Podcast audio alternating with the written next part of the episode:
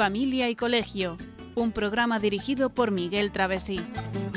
Cuando se miran sus ojos, cuando se escucha su voz, es más linda la mañana, nos alumbra más el sol. Cuando nos brindan su risa, cuando nos dan su candor, brota un manantial de agua fresquita en Ellos son el tesoro, ellos son la alegría. Es por ellos que la vida se vuelve más dulce, se vive mejor. Son los hijos la bendición,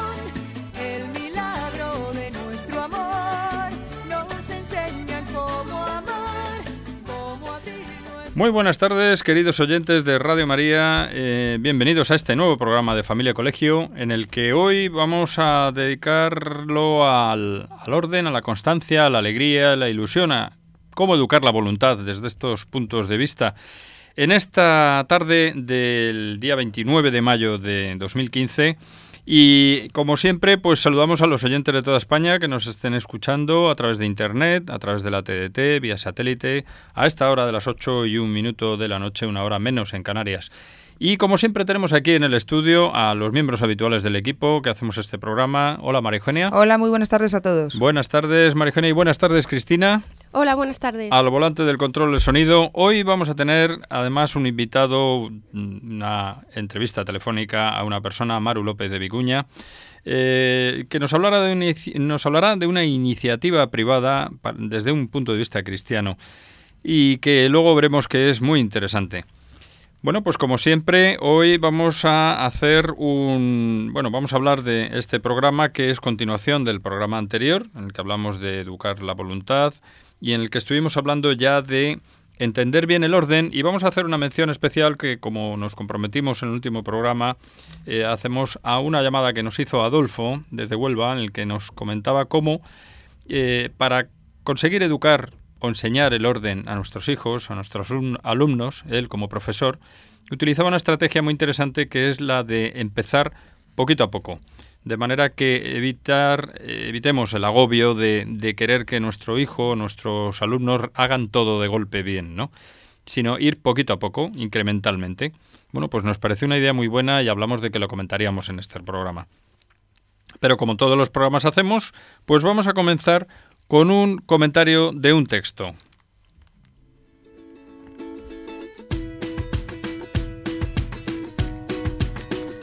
El comentario de texto.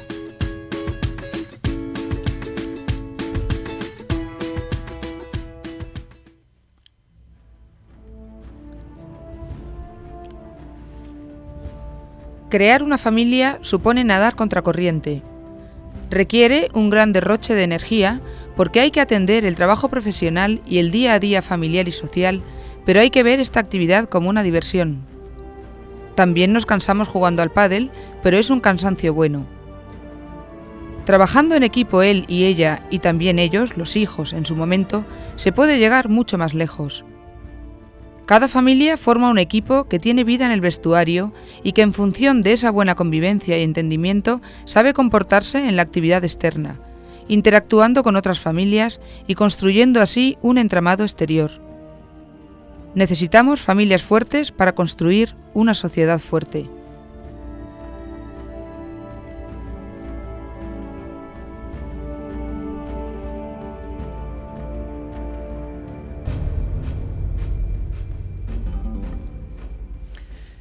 Pues muchas gracias, María Eugenia.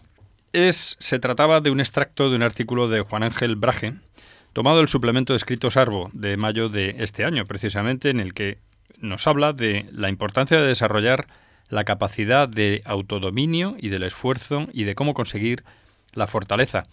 Yo creo que es un artículo, un fragmento que hemos escogido muy interesante, ¿no? Abunda en las ideas que decimos en otras ocasiones, que hay que ir contracorriente, ¿no? Que supone además, pues eso, un derroche de energía, porque tenemos que estar en, en, todos los frentes, ¿no? Por una parte, en el trabajo profesional, con competencia, con ejemplaridad y haciendo bien las cosas, pero no menos también tenemos que estar en el día a día, en el día a día que nos implica en la familia principalmente y también en la sociedad.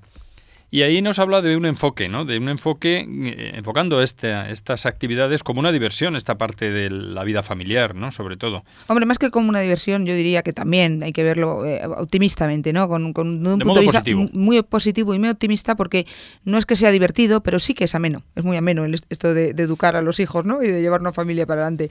A mí me gusta lo del equipo, ¿no? Lo de, lo de estar como... Trabajar en equipo. Trabajar en equipo. La verdad es que una familia, una buena familia que trabaja en equipo, eh, luego lo saca al exterior Es, como, el reflejo de esta gente va bien. Aquí pasa algo, pasa algo bueno, algo positivo, y entonces es cuando tenemos familias fuertes, que, están bien estructuradas desde abajo, desde la raíz, desde el principio, y eso es lo que realmente hará una sociedad fuerte.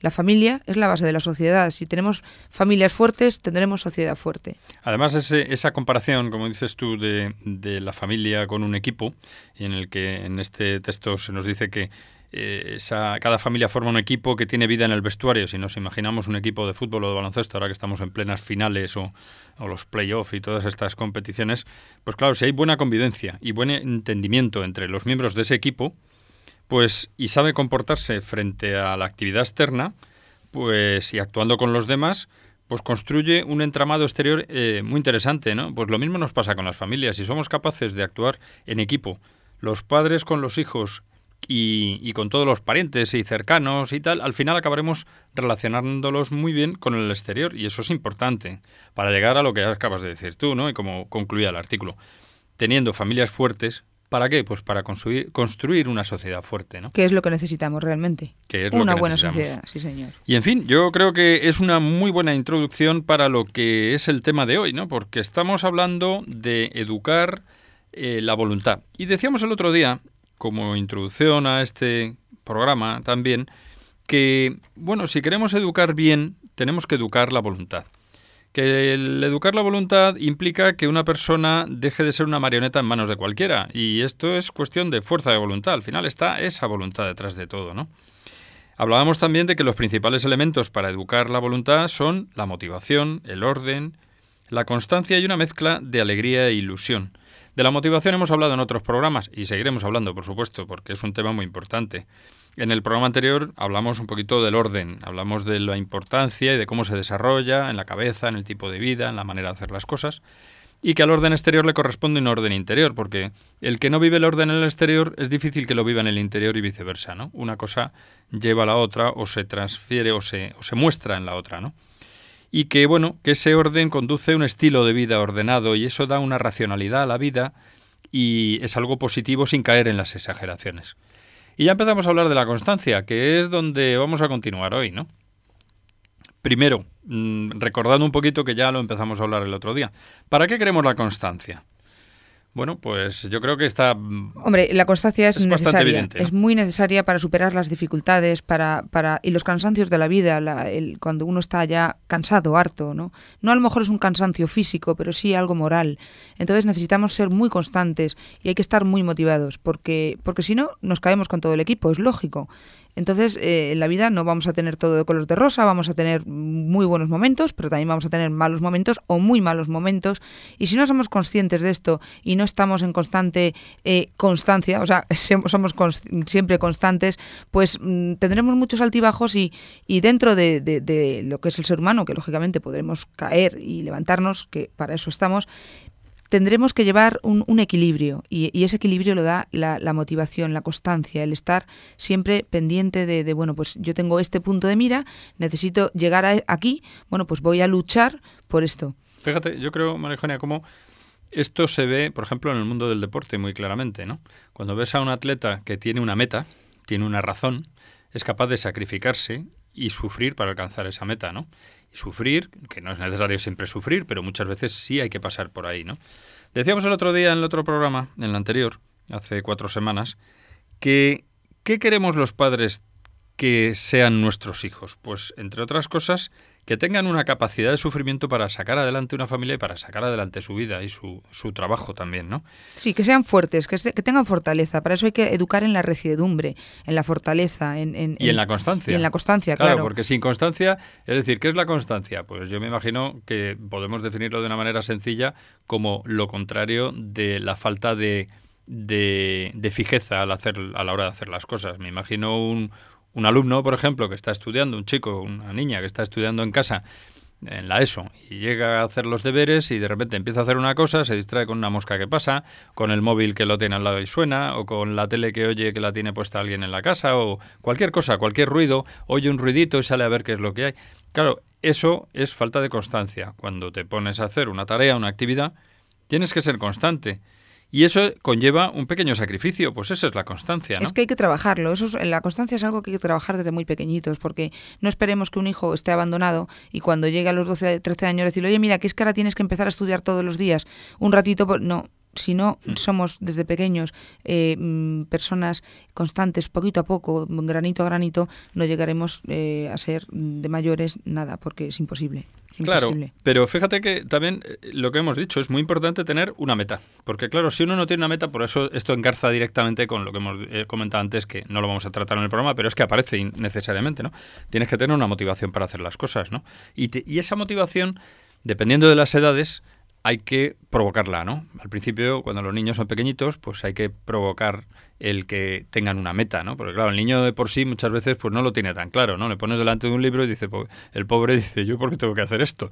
Pues claro, tienes que dar una razón de ser, pues ilusionarle con metas sencillas o, o pues por, oye, mira, porque tus padres eh, les hace mucha ilusión que, que aprendas, porque para ti esto es muy bueno, porque así sabrás leer. Si tú aprendes y te esfuerzas ahora a leer estas líneas, pues podrás llegar a leer un libro y eso es muy bonito y aprendes muchas cosas.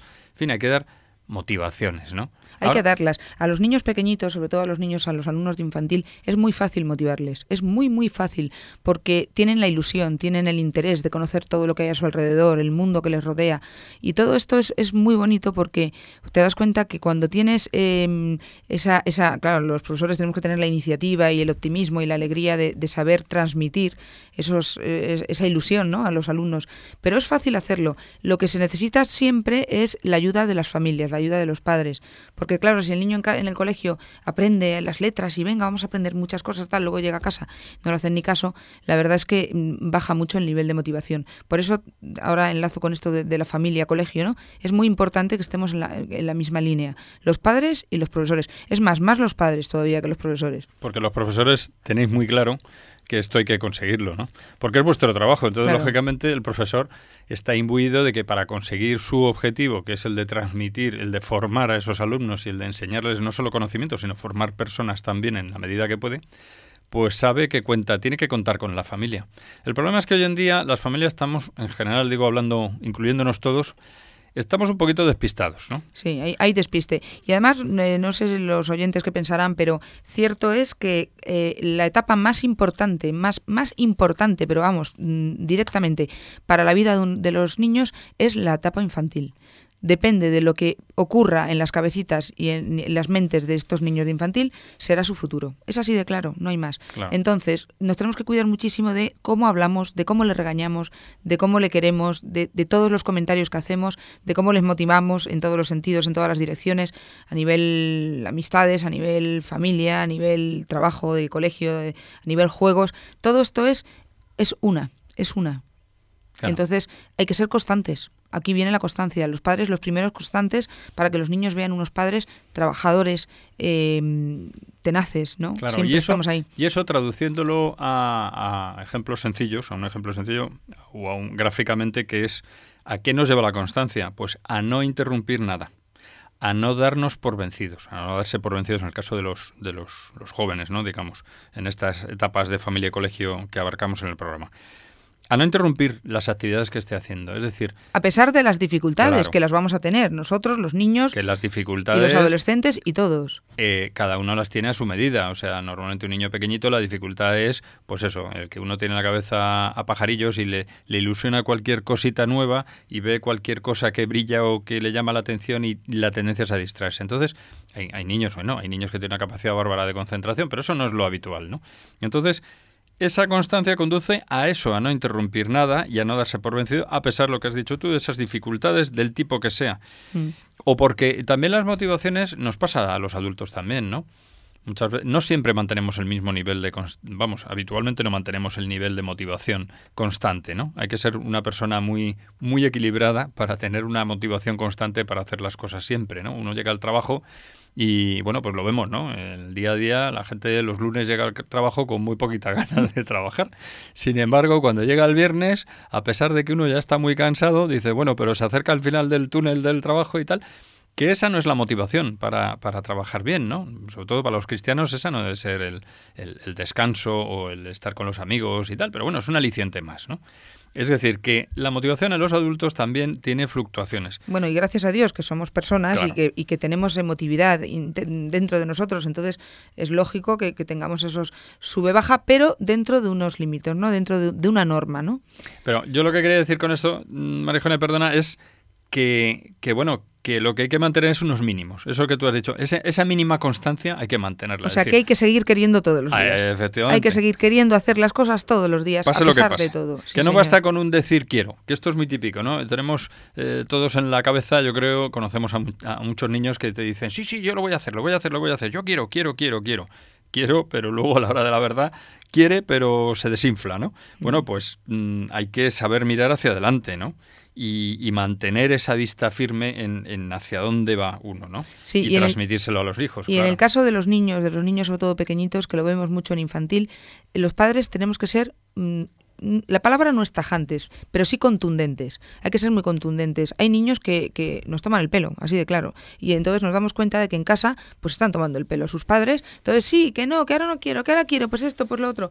Hay que estar muy pendientes de que esos niños se corrijan esas, esas tonterías, esos em, caprichos de, pues de, de cualquier tipo. Hay que estar muy pendientes de que de reconducirlos, porque si no el niño crece endeble. Y eso es lo peor que nos puede pasar. Claro, pero fíjate, que les puede pasar a ellos. Pero fíjate, cuando preparábamos el programa, eh, claro, mm, esto como siempre a qué nos lleva. Dices tú, hay que ser tajantes, sí es verdad. Es decir, tenemos que ser exigentes con nuestros hijos y los, y los profesores con los alumnos. Además, de hecho, el profesor al que se recuerda con cariño normalmente no es un profesor blando, es un profesor exigente. Firme, firme. Más que tajante, digamos firme. Porque... Pero, ¿qué se aprecia? ¿Qué apreciamos todos, hemos apreciado siempre en un buen profesor? El ejemplo. Es, volvemos a lo de siempre. Los padres tenemos que ser ejemplo de nuestros hijos. Luego nos lleva esto a qué? Pues a que tenemos que ser buenos. Tenemos que ser buenos padres, que hay mucha gente que cuando hablamos con ellos nos dicen, ah, pero es que eso es lo ideal, ¿no? Es que, claro, eso no es tan fácil. Bueno, es que hay que tender a lo ideal, hay, hay que tender. Luego ya sabemos que somos seres limitados y que nos quedaremos bueno, en donde sea el camino, pero vamos a poner toda la ilusión, vamos a formarnos todo lo que podamos para llegar a la cima que deseamos llegar. Pero claro, si no nos lo proponemos y no nos preparamos, poco vamos a hacer. O sea que es que esto es, así. Y fíjate que a los, a los padres nos pasa lo mismo. Tenemos que tener una meta. En este caso, nuestra meta, nuestra motivación tiene que ser que nuestros hijos sean hombres de bien el día de mañana, hombres y mujeres de bien. Entonces, que sean buenas personas, que sean siendo cristianos, que siendo católicos, pues que sean buenos cristianos, ¿no? Porque si nosotros creemos en Dios, pues queremos que ellos vayan hacia Dios también y además será lo mejor para ellos, porque al final con eso lo que conseguiremos es su felicidad. Y yo aseguro a los padres, mejor. yo aseguro a los padres que cuando educamos eh, bien cristianamente y con todos los valores y, razonadamente las cosas, ya directamente sale educación para la ciudadanía chupado, como se suele decir. Ya, ya está aprobado, porque son buenos ciudadanos. La enseñanza. Serán buena gente, seguro. Y todo esto hay que vivirlo sin miedo, con valentía y con optimismo. Y así vamos a escuchar una canción que nos habla precisamente de eso.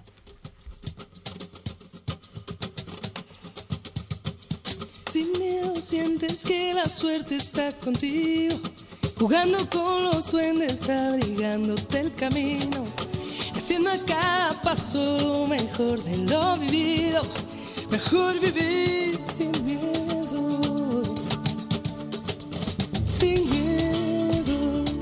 Lo malo se nos va volviendo bueno. Las calles se confunden con el cielo y nos hacemos aves sobrevolando el suelo así sin miedo.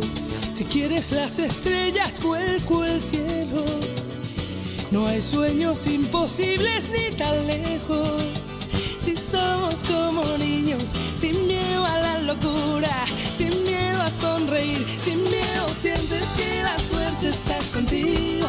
jugando con los duendes, abrigándote el camino, haciendo a cada paso lo mejor de lo vivido, mejor vivir sin miedo. Sin miedo, las olas se acarician con el fuego. Si alzamos bien las yemas de los dedos, podemos de puntillas tocar el uno así sin miedo. Las manos se nos llenan de deseos que no son imposibles ni están lejos.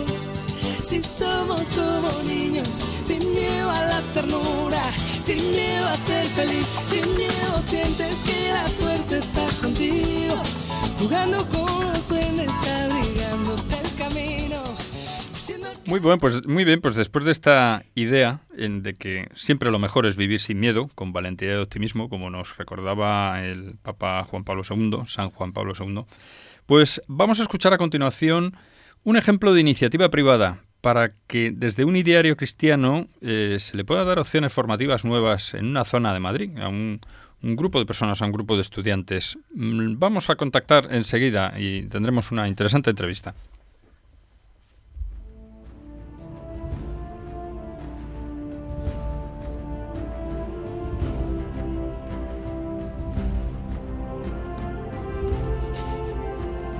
La entrevista de familia y colegio.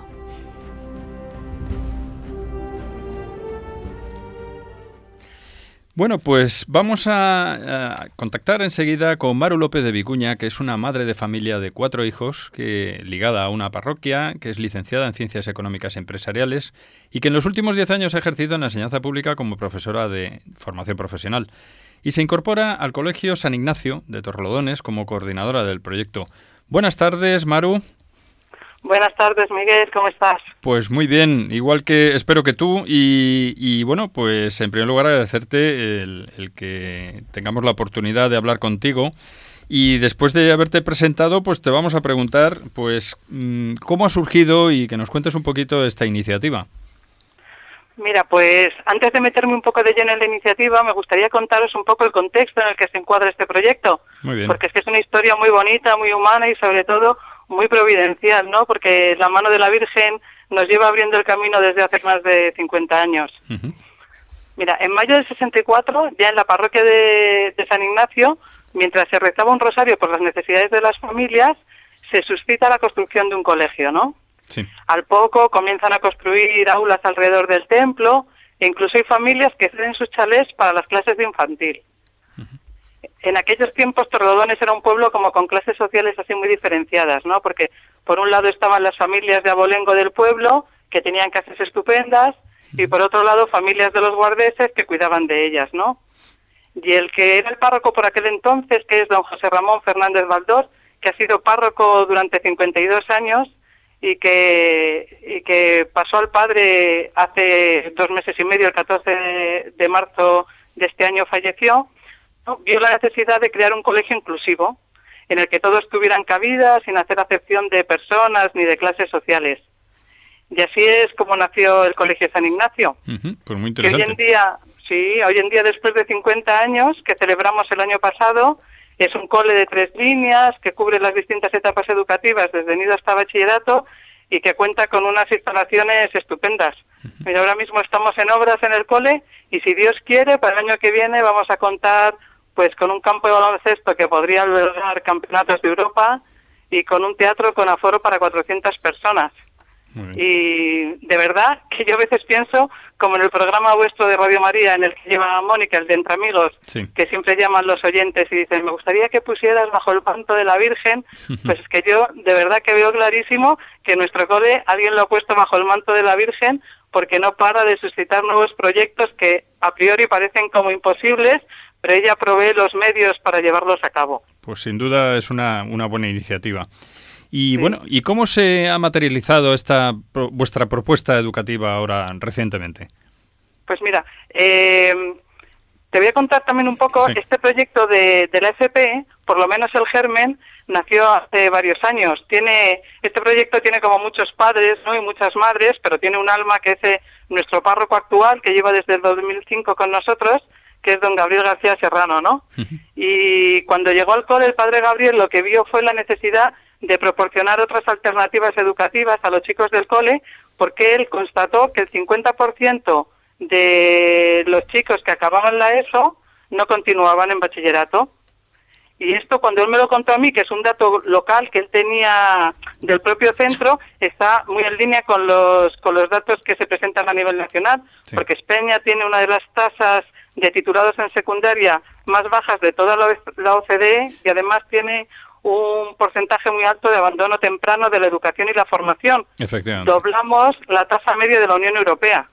De los chavales entre 18 y 24 años que tienen una titulación máxima de graduado en eso y que no quieren continuar formándose. Sí.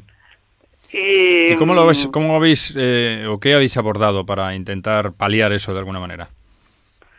Pues mira, eh, aunque la Administración a nosotros nos ha autorizado eh, una oferta de ciclos formativos más amplia, nosotros hemos preferido arrancar con una oferta modesta en la que podamos cuidar todos los detalles y asegurar una enseñanza de calidad en la que nuestros alumnos se sientan acompañados de una forma muy personal. Entonces vamos a arrancar con tres ciclos, uno básico de formación profesional en agrojardinería y composiciones florales, que esta formación profesional básica eh, ha arrancado con la LONCE. Este ha sido eh, el primer año en que se han cursado estos estudios. Y está dirigida a jóvenes entre 15 y 17 años que hayan cursado segundo o tercero de la ESO. Luego tenemos también un grado medio en conducción de actividades físico-deportivas en el medio natural, que esto es para alumnos que estén graduados en eso. También hay otras vías de acceso, ¿no? Como unas pruebas de acceso a otros títulos, pero vamos, mayormente es para graduados en eso y luego tenemos un grado superior eh, en animación de actividades físicas y deportivas, que se conoce comúnmente como TAFAT, que está dirigida a, titulados a titulados en bachillerato. Vamos, que en resumidos... sí, perdona. Sí, no, te iba a decir que los dos primeros, el grado básico y el grado medio, son eh, dos ciclos que están concertados. Llegado superior es, es, privado, pero bueno, hay un montón de becas de la Comunidad de Madrid para, para estos ciclos. O sea, que lo interesante que yo veo de todo esto es que, bueno, habéis eh, tenéis una oferta interesante que puede abrir nuevas perspectivas eh, que ilusionen a, los alumnos, ¿no? Y darles una salida que mm, evite precisamente ese problema que existe a nivel nacional, ¿no? De, falta de seguimiento en los estudios y que, bueno, eso les abre un camino muy interesante. Oye, ¿y cuáles son los rasgos más más llamativos o significativos de vuestro proyecto educativo? ¿En qué se, cómo se traduce eso? Mira, uno de los pilares de nuestro proyecto educativo que vosotros habéis estado comentando hace unos minutos es que, mira, eh, que nosotros no solo formamos profesionales, sino que formamos personas, ¿no? Una madre me preguntaba el otro día que si íbamos a tener alguna hora de religión dentro del currículo y yo le dije que es que no lo veía necesario porque todas las personas, todos los miembros del equipo decente, docente, perdona, docente y decente, eh, que además han ido apareciendo de una forma... Mira, yo cuando me incorporé al proyecto había algunos profesores que ya estaban y me dijeron, mira, pues para las clases de equitación está un antiguo alumno del cole y las de ciclismo el hijo de una antigua profesora. Y si a priori te incorporas y te van contando esto y dices, joe, aquí va a ir todo y luego las he ido conociendo personalmente y, cada uno me gustaba más que el anterior. Y son profesionales que luego, si te pones a pensarlo, son perfiles muy específicos que realmente es muy difícil de encontrar porque la Administración pide unos requisitos y unas certificaciones de profesionalidad eh, bastante restrictivas. Y han ido apareciendo en el equipo de una, de una forma muy natural y además es que eh, prácticamente todos son miembros de alguna realidad viva de la Iglesia. Eh, bueno, mira, yo por ejemplo soy del Camino Neocatecumenal. Tenemos eh, profesores de cursillos de cristiandad, otros miembros del equipo que son de Comunión y Liberación. Entonces, un poco lo que hablabas del modelo, ¿no? De, de, la forma de vivir, que además los chavales, los adolescentes, cuando algo es auténtico, lo identifican rápidamente si hay, hay una, si no hay sintonía entre lo que dices y lo que haces, ellos lo captan rápidamente y, enseguida pierden el interés, ¿no? Efectivamente, pues es muy interesante, sí. Sí, y queremos trabajar un poco pues en la línea del Evangelio, ¿no? Ayudar a construir ese hombre nuevo del que habla San Pablo. Chicos que no solo sean capaces de desarrollar una profesión, ¿no? Sino que sean chicos comprometidos, honestos, que busquen el bien por encima de todo y algo muy importante, y también de lo que habéis estado hablando ahora, que cuando habéis puesto la convención de Rosana, de verdad que me estaba emocionando, y es que no tengan miedo, que sean chicos que no tengan miedo porque conocen su potencial, saben que son capaces de construir, de hacer cosas importantes y estupendas para la sociedad, desde que vayan a una entrevista de trabajo seguros de sí mismos, como que puedan ir al extranjero a hacer unas prácticas, ¿no? Porque muchas veces en, en muchas actitudes de los chicos que ves que al final es como los ponen el letrero a lo mejor de malaje o de como generación perdida, siempre se esconde yo creo miedo, ¿no? Miedo a no hacerlo bien, miedo a no ser aceptados, miedo a no ser capaces, ¿no? Y, nosotros queremos trabajar un poco en esta línea, ¿no? Y para que todo esto no se quede en palabrería, hemos desarrollado una serie de programas concretos, ¿no? Que nos ayuden a alcanzar estos objetivos.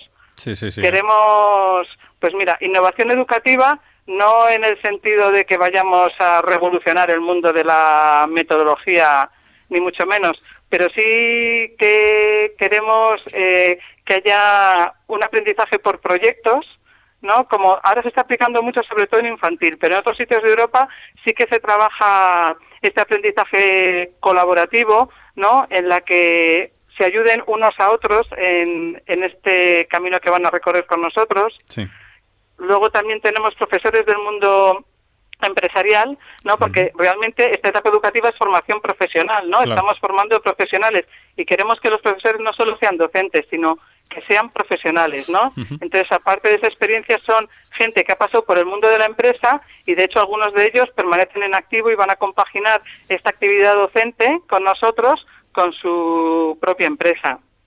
Luego también tenemos dos programas en esa línea que te hablaba antes de acompañar a los alumnos eh, en su recorrido. Tenemos un programa de tutores personales, de cada alumno va a tener su propio tutor, ¿no? Y aparte de tener su propio tutor individual, va a tener unas horas eh, programadas en las que se puedan entrevistar y compartir un rato, una Coca-Cola, un café y ver cuál es la marcha del curso, qué necesidades ha detectado, en qué se le puede ayudar, ¿no?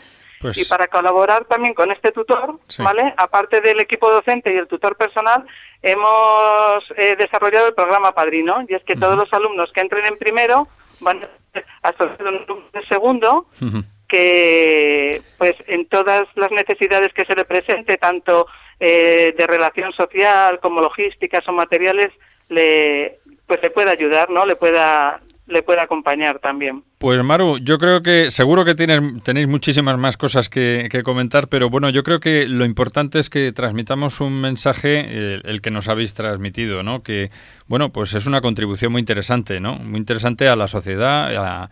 Eh, es, un, es un ejemplo de un proyecto, de un grupo de, personas comprometidas también y que está eh, queriendo dar una una proyección y una, una salida a un problema ilusionante, ¿no? En algo, en un proyecto interesante, optimista y, y con muchas posibilidades.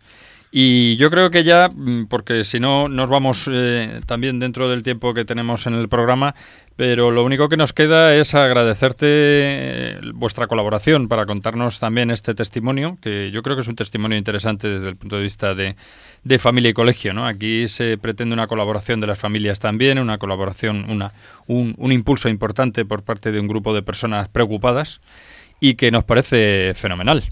¿eh? Así que muchas gracias, Maru. No sé si quieres decir alguna última cosa, así en un momentito rápido. Pues mira, eh, si hay, alguien está interesado, todo esto que os he contado y con más profundidad y con más detalles, en las que se puede ver a los miembros del equipo, que realmente son gente súper apasionada por lo que estamos haciendo, vamos a llevar a cabo en el Salón Parroquial de San Ignacio una sesión informativa el próximo día 12 de junio a las 6 de la tarde, al que estéis todos invitados. Bueno, Maru, pues muchísimas gracias eh, por tu eh, aportación y, hasta otra ocasión. Eh. Adiós, buenas tardes. buenas tardes, Miguel. Muchísimas gracias a todos. Adiós, hasta luego. Muy bien, pues yo creo que es un testimonio interesante. Además, a mí me recordaba un poquito lo que era, eh, bueno, pues la, un poco la labor que hacía, yo creo que Don Bosco, ¿no? Eh, también con, con, sus alumnos y cómo sacar a gente, no es la misma situación, ¿no? Pero bueno, hay un cierto bueno, Es el sistema preventivo de Don Bosco, ¿no? De alguna manera es prevenir que, que, que, bueno, llegada la edad en la que a lo mejor no quieren estudiar o no pueden o no saben, pues darles una salida, además una salida honrosa, estupenda y digna. Y, y bueno, pues muy bien, un proyecto estupendo. Muy bien.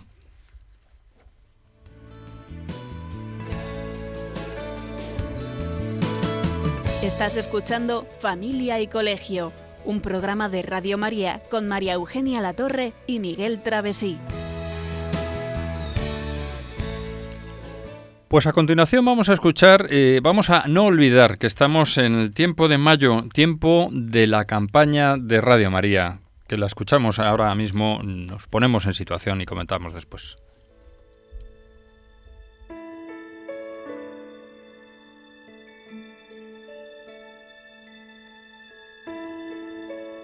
Durante el mes de mayo es tradicional ofrecer a María las más bellas rosas signo del rosario y de la reina de las virtudes, la caridad.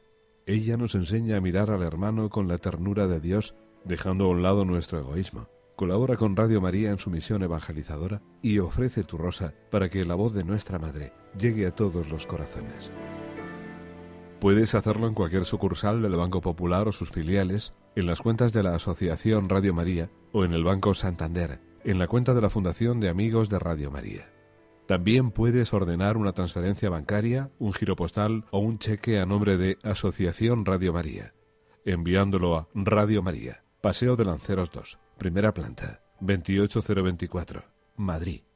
O si lo prefieres, puedes llamar al 902-500-518 y te facilitaremos todos los trámites. Mayo en Radio María, la fuerza de la esperanza.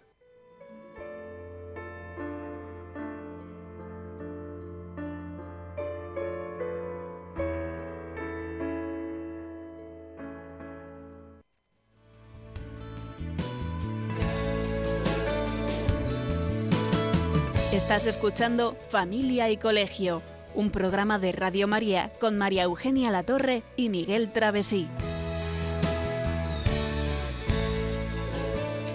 Bueno, pues hemos escuchado este, este corto sobre la campaña de Radio María y, bueno, pues qué menos que decir que la importancia que tiene en la aportación de, vosotros, nuestros oyentes, los oyentes de Radio María, para que este proyecto continúe adelante, ¿no? para que Radio María siga haciendo el gran bien que está haciendo. ¿no?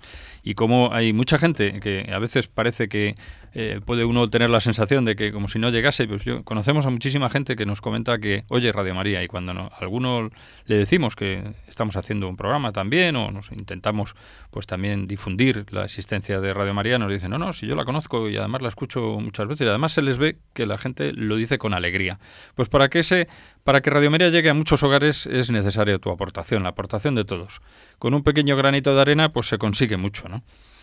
Bueno, pues estamos hablando, continuando con el tema del programa, de educar la voluntad y hemos hablado de la constancia, pero no hemos entrado a ver qué características tiene la constancia, aunque son relativamente evidentes, pero a veces no tanto, ¿no? Yo creo que lo primero es que la constancia debe ir unida a una actitud positiva. Porque claro, si uno, uno por dentro tiene que tener una, una predisposición a no darse por vencido. A saber que uno va a encontrar siempre obstáculos, ¿no? Y que hay que ir de frente siempre a lo contrario, a la adversidad, ¿no? Saber esperar tiempos mejores cuando la adversidad se presenta. Y bueno, pues cuando uno tiene el viento a favor, pues saber que hay que continuar sin bajar la guardia, porque vendrán tiempos peores, indudablemente. Y eso no es ser pesimista, eso es simplemente conocer la realidad, ¿no? Yo creo que eso es muy importante tener un espíritu de esperanza también, ¿no? De, oye, yo soy constante, soy positivo, eh, estoy animado, pero sé que hay una esperanza de llegar a la cima, ¿no? De llegar al, punto que yo quiero conseguir llegar. Eso es muy importante porque si, si de verdad no tenemos esa actitud positiva y, y abierta, pues eh, lógicamente nos caeremos, nos caeremos con todo el equipo porque no veremos, eh, no veremos el, la esencia, ¿no? de, de lo fundamental de, lo que queremos conseguir. Entonces todo nos parecerá que sobra. Esto sobra, esto para qué, total, al fin y al cabo no voy a llegar, no puedo, no debo, no quiero, no me dejan, no llego. Entonces, mm, bueno, pues todo con ilusión, con alegría. Yo creo que la actitud positiva es ilusión, es alegría, es positivismo, es, es, em, es todo. Es todo lo que se refiere a vamos hacia adelante y no pasa nada, ¿no? Es que sin eso atrás lo no podemos ser constantes, porque que una vez que uno ya tiene la motivación, y sabe cuál es el objetivo al que quiere llegar, a lo que quiere alcanzar, lo siguiente que tiene que tener es ese empeño y para tener ese empeño uno no puede estar por dentro diciendo, Dios mío, no voy a llegar, no voy a llegar. Claro, tiene que ser todo lo contrario, ¿no? Tengo que llegar, tengo que llegar. Otra cosa muy importante para la constancia es vencerse en lo pequeño, en el día a día, en lo que parece insignificante, en lo que dices, "Bah, esto es una tontería." Bueno, pues de tonterías a tonterías está hecho luego está hecha luego la gran batalla, ¿no? Eh, todos los días tendremos pues pues que vencer eh, pues la pereza de levantarnos por la mañana, el, el, no comer a cualquier hora porque no se puede estar picando de, en cualquier momento momento el llevar una aceituna, ahora un, poco, un poquito de pan, ahora tal, a lo mejor el, callar cuando no, no pues ahí es más prudente pues eso, no, no hablar, el, el, no criticar cuando no vamos a hacer nada bueno, no vamos a lo mejor a las críticas que sean constructivas. Bueno, pues esos pequeños detalles que cuestan, ¿eh? que son pequeños pero cuestan, hacen que luego cuando llegue la batalla final la podamos ganar porque estamos entrenados. La constancia es un entrenamiento, realmente es un entrenamiento. Entonces, vencerse en lo pequeño. Y luego, y luego tenemos otra cosa que va muy con los tiempos en, el que estamos, en los que estamos, que es el espíritu deportivo de lucha. Quiero decir, en los tiempos en los que estamos, no solamente por los deportes que hoy en día pues está el Giro de Italia y una serie de competiciones deportivas en liza, sino porque, bueno, la sociedad en la que vivimos está muy embebida del deporte. Yo creo que era el, pan y circo de la época de los romanos, ahora ya es el pan y fútbol, o yo no sé, pero eh, está muy metido el mundo deportivo. Bueno, pues que tengamos ese espíritu deportivo de lucha, eso es una característica de la constancia, ¿no? Eso se consigue, pues, en la misma línea de lo que acabas de decir, Mariconia, mediante ejercicios para uno vencerse, superar las pequeñas derrotas, tener capacidad de reponerse, ¿no? Si vemos a los grandes jugadores de fútbol o los grandes atletas o, a los grandes tenistas, ¿eh? que tenemos un ejemplo en, Nadal que tanto se repite y es verdad. Y es ese, eso, ese ejemplo que, han dado muchas personas en las que ves que se caen, que, que parece que está... Mm, está vencido, está derrotado y sin embargo el hombre es capaz de superarse y de continuar, de retomar las ilusiones, crecerse ante los imprevistos y ganar un partido que parece que todo el mundo daba ya por perdido, ¿no? Ese es ese saber volver a empezar con espíritu deportivo todos los días sin que le importen a uno las caídas. Pero todos sabemos que Nadal empezó de pequeñito. Empezó de pequeñito con unos hmm. padres que estuvieron encima. Es un ejemplo, pero vamos. claro, claro, no, ¿eh? no, no. Pero precisamente por ser un ejemplo eh, de pequeñito, porque esto no se improvisa, viene de antes, de, los primeros pasos en la educación en casa. Entonces hay que ir superando poco a poco los pequeñitos obstáculos desde que somos muy chiquititos y así iremos teniendo, cogiendo ese espíritu de lucha.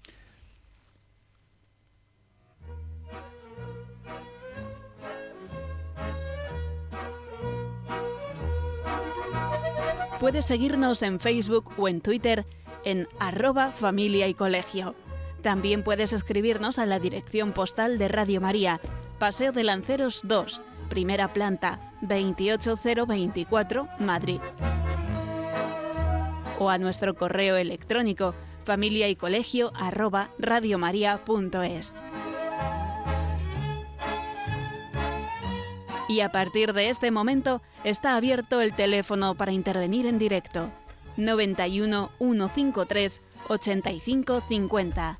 91 153 85 50.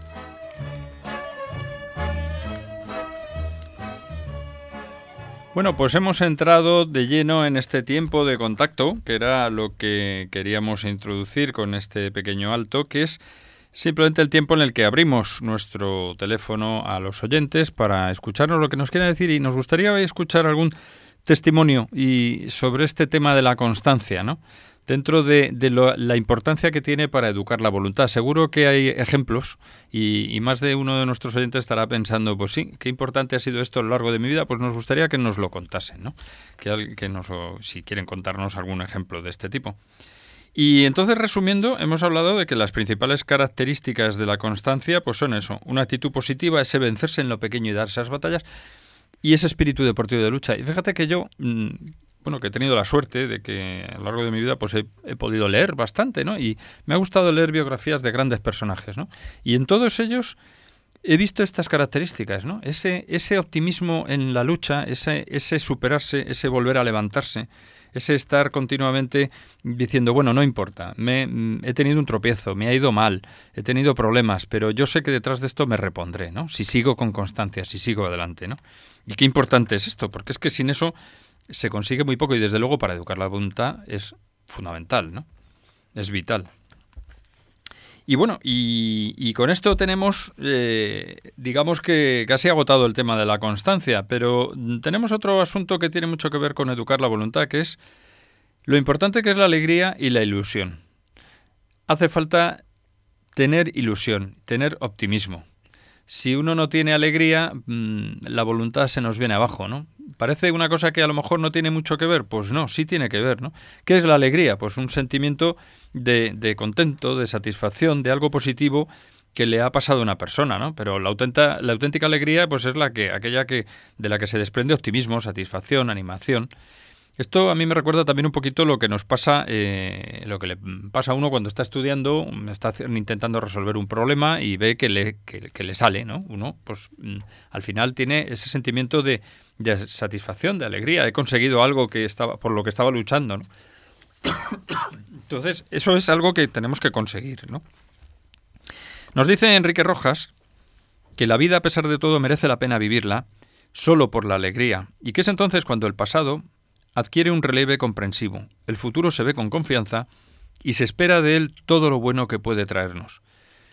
Fijaos qué, importante es esto, ¿no? O sea, mm, la vida cuando, cuando solamente mm, por el mero hecho de tener alegría, de estar satisfecho, de, de, estar contento con lo que uno está haciendo, de saber que está haciendo las cosas bien, bueno, pues ahí es cuando uno ya ve el pasado con otra perspectiva, ¿no? Uno ya es más comprensivo, un poco eh, con la idea de lo que decíamos, ¿no? Eh, las caídas son caídas y no pasa nada. Y, bueno, pues eh, no pasa nada. Hay que superarlas y hay que seguir mirando hacia adelante, ¿no? Bueno, pues eso hay que hacerlo siempre con, con optimismo. Y también buscar esos momentos buenos que a veces uno, uno mm, tiene tendencia, hay personas que tienen tendencia a ver lo negativo de la vida. Hay que ver lo bueno, ¿no? Yo creo que alegrarse significa saborear lo bueno de, de, lo que sea, de lo que esperábamos o de lo que no esperábamos. Pero es un indicador de que vamos en buena dirección. Porque, porque cuando estamos tristes, todo acaba en mal humor. Y sin embargo, la alegría se contagia y crea buen ambiente alrededor. Y cuando creamos buen ambiente, como se suele decir ahora, cuando hay buen rollo, eh, todo sale mucho mejor. Parece que se contagia, ¿no? También se contagia la tristeza, por eso hay que tener mucho cuidado. Hay que enseñar a pensar, a actuar, a hablar en positivo siempre. Positivo, alegre siempre eh, intentando ver el lado bueno, porque es una manera muy buena de vivir. Muy bien, pues vamos a hablar con Consuelo, que nos llama desde Valencia. Buenas tardes. Buenas tardes. Bueno, yo quería primero deciros que vuestro programa es estupendo. Muchas gracias. Porque lo oigo siempre. Además, quería deciros que yo estuve muy perdida, tuve una educación, que mis padres no eran malos, pero no, nos, no me educaron no me enseñaron nada y caí en la droga, en la adicción al sexo, bueno, de todo. En el 91 me convertí, el Señor me ha ido modelando, modelando, digamos, mi alma, mi corazón, me he vuelto constante, eh, firme, eh, con una templanza estupenda. Bueno, ha cambiado mi vida por completo, pero es un día a día, ¿eh? Pues qué alegría, qué alegría nos da. me ha costado desde el 91. Sí, sí, sí. Y, desde luego seguro que has tenido que ejercitarte en la constancia, ¿no? En todo, en muchísimo, porque el que no es constante no llega a ninguna parte. La constancia vence todos los obstáculos, que en mi caso han sido, ¿eh? Sí, ya me imagino, claro, desde luego con esa... Para salir de donde salí. Además, eh, sobre todo en el perdonar, ¿no? He tenido constancia en todo, porque el Señor ha estado ahí mirándome, ahí, claro, llevándome de la mano, pero yo he puesto de mi parte, claro. Sí, sí, pues Consuelo, la verdad es que es un testimonio muy bonito y, bueno, te agradecemos, eh, eh, bueno, en fin, esa, esa franqueza y además, pues eh, que, vemos que se puede mm, salir de las situaciones más difíciles, ¿verdad? Sí, sí, se puede, se puede. Y ayuda a otras personas ahora, ¿eh? Sí. Y supongo que te ayudarían también a salir de, esa situación y que, pero que también tendrías que poner mucho de tu parte con fuerza de voluntad, evidentemente. Mucho. También he llorado mucho, ¿eh? Sí. Pero eso es bueno, llorar también por lo mal hecho, ¿eh? Es, el, es ese sufrir del que hemos hablado, ¿verdad? Claro, claro. Efectivamente. Todo está bien. Pues fenomenal. Bendito sea el Señor. Pues muchísimas gracias, ¿eh? Consuelo. A vosotros por un programa tan estupendo, ¿eh? Muchas gracias. Vale. Adiós. Adiós, hasta luego. Fíjate, una cosa que me ha encantado de Consuelo ha sido el optimismo con el que nos ha hablado. Todo lo que ha contado, que no hay que saber mucho para darnos cuenta de, por lo que ha podido pasar Consuelo, y sin embargo con qué alegría, con qué ilusión, con qué optimismo lo ha dicho, vamos, esto es pan comido. Todas las personas que estén en, en mala situación son susceptibles de cambio sin ningún problema. Hay que rezar, hay que pedírselo a Dios mucho, como ella bien lo ha dicho, no tuvo una conversión, pero ves cómo cerca de Dios todo se puede. Pero fíjate, además, además, Consuelo, que nos seguirá oyendo seguro, eh, se irradia alegría. Y además se irradia alegría eh, pues cerca del Señor. Como ella misma dice, pues evidentemente eh, da gracias a Dios y además ayuda a los demás. O sea que es un ejemplo vivo, de, de un ejemplo fantástico que le agradecemos, porque nos ha mm, reforzado perfectamente el argumento que estamos mm, sosteniendo desde hace un rato de la importancia de la constancia, la importancia de la alegría, la importancia de, de saber aguantar los malos tiempos y saber que hay un final, ¿no? Y luego, cuando uno lo ha conseguido, pues ayudar a los demás, que es lo que corresponde como agradecimiento. Pues fantástico, ¿no? me parece un ejemplo fenomenal. Y bueno, pues eh, continuando con lo que hablábamos del alegrarse, eh, significa pues saborear algo bueno que esperábamos. en el caso de Consuelo, pues ella seguro que tenía una meta, la de salir de, de, esa mala situación en la que se encontraba. Y bueno, pues cuando lo ha conseguido, pues ya se nota que, que está alegre, ¿no? Y eso esa alegría, aunque sea en momentos parciales. O sea, podemos conseguir que nuestros hijos tenga, tengan pequeñas metas. ¿no? El otro día nos lo decía eh, Adolfo también, me parece que era el que nos comentaba este asunto de, de, pequeñas metas. Vamos a hablar con Juan, que nos llama desde Orense. Buenas noches, Juan. Hola, buenas noches. Adelante. ¿Te oímos bien? ¿Sí? No sé si te hemos perdido, quizá, o volveremos volveremos a intentar. Juan, ¿nos escuchas? Bueno, ahora intent intentaremos conectar o volveremos a, a intentar conectar. Pues eh, es muy importante que, que seamos capaces de obtener esa alegría poquito a poco, ¿no? A la a base de pequeñas superaciones. Que para nosotros, los cristianos, esa la auténtica alegría viene de esa armonía interior que da a cumplir la voluntad de Dios en cada momento, ¿no? Y además eso da una paz interior y que no se puede contar. Es que esa es la verdadera No alegría, se puede contar. Esa- y la verdadera paz interior. Cuando tienes paz interior, cuando estás tranquilo, cuando estás sabiendo que, que- que estás cerca de Dios. El otro día me decían unos alumnos que, que, que, era la paz. Que por qué no había paz, nunca había paz. eh, Y que había gente, sin embargo, muy buena y que, y que irradiaba paz. Digo, mira, la paz realmente no existe. Es simplemente eh, el estar en sintonía con Dios. Cuando estamos en sintonía con Dios y estamos en, en la misma línea, ya hay paz. Muy bien, ahora creo que tenemos a Juan. Juan, Sí. que nos llamabas desde Orense. Buenas tardes. Buenas tardes. Ahora sí, ¿verdad? Yo le quería, yo le estoy escuchando su programa Sí. eh, sobre el optimismo y la alegría, ¿no? Sí, bueno, Entonces eso... yo, le, Hmm. yo le preguntaba cómo se consigue el optimismo y la alegría. Si, eh, digo yo, se, si, eh, se- psiquiátricamente, ¿no? De- de- para tomar o, o cómo se consigue eso. Muy bien, pues le contestamos a, eh, te contestamos a través del, del receptor. Vale, Juan, muchas gracias. Bueno, pues, realmente, bueno, sí, María Eugenia, No, a bueno, vamos a ver, eh, él quiere saber cómo se consigue el, el optimismo y la alegría. Bueno, pues hay que tener motivación. Motivación significa que tenemos que tener un punto de mira en el que, al que queremos llegar. Oye, quiero llegar a esto. En tu caso, a lo mejor quieres llegar a ser optimista, quieres estar alegre. Bueno, pues búscate cosas que te motiven, que te hagan feliz, que te quiten, que te alejen de lo malo, de lo que te entristece. Eh, mm, cosas que te atraen, pero que te atraen positivas, buenas eh, supera los obstáculos. Eh, ya sabes que, que caerás en esto y en lo otro. Bueno, pues aléjate de esos obstáculos. Pide ayuda, pide ayuda a gente buena, que hay mucha gente buena que te puede ayudar. El, el optimismo es una actitud permanente de recomenzar, de caer pero vuelvo a levantarme, de analizar y estudiar la situación en la que estás viviendo para conocer mejor los fallos que estás, en los que estás mm, cayendo, ¿no? los errores y los contratiempos y, y- y superarlos. Entonces, bueno, voy a analizar qué me pasa, por qué me pasa esto. A lo mejor es un problema familiar, a lo mejor no sé de qué, de qué se puede tratar. Bueno, pues busca cómo recomenzar. Bueno, de todas maneras, yo lo que quiero aclarar también, le quiero aclararle a Juan, porque no estamos hablando de optimismo y alegría eh, sueltos, sino simplemente estamos en un programa de familia y colegio en el que estamos hablando de educar la voluntad, ¿no? orientado a, a nuestros hijos y alumnos. Y bueno, mm, yo le diría, te diría, Juan, que también ese optimismo y alegría se consigue educando la voluntad. Es decir, eh, para uno mm, tener voluntad, eh, esa voluntad mm, al final va unida o, digamos que va reforzada con ese optimismo y alegría. Una cosa y la otra se, se alimentan, ¿no? Y si educamos la voluntad, tenemos que hacerlo a través de, tratar de ser optimistas, de ver las cosas bajo un buen prisma, un buen punto de vista. Muy bien, pues eh, llegamos ya al final del programa y pues como siempre mm, nos queda agradecer a nuestros oyentes, los, a los que nos han escuchado, por supuesto, a los que han intervenido en el programa, a Consuelo y a Juan con sus llamadas telefónicas, a Maru, que ha sido la persona que hemos entrevistado en relación con esa iniciativa cristiana de, pues para dar opciones formativas nuevas. Y en este programa que hemos dedicado al orden, la constancia, la alegría e ilusión para, con la finalidad de educar la voluntad. Y lo único que nos queda ya es despedirnos. María Eugenia, muy, muchas gracias y buenas noches. Muy buenas noches a todos. Muchas gracias, Cristina, desde el control del sonido. A vosotros, Y adiós. buenas noches.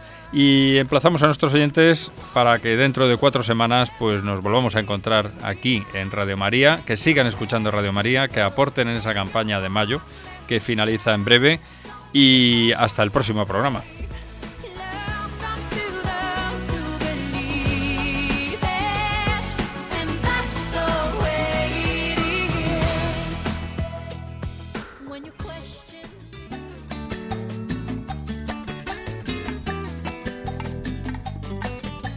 Familia y Colegio, un programa dirigido por Miguel Travesí. Cuando se miran sus ojos, cuando se escucha su voz, es más linda la mañana, nos alumbra más el sol. Cuando nos brindan su risa, cuando nos dan su candor, brota un manantial de agua fresquita en el corazón. Ellos son el tesoro, ellos son la alegría. Es por ellos que la vida se vuelve más dulce, se vive mejor. Son los hijos la bendición, el milagro de nuestro amor. Nos enseñan cómo amar, cómo abrir nuestro corazón. Son los hijos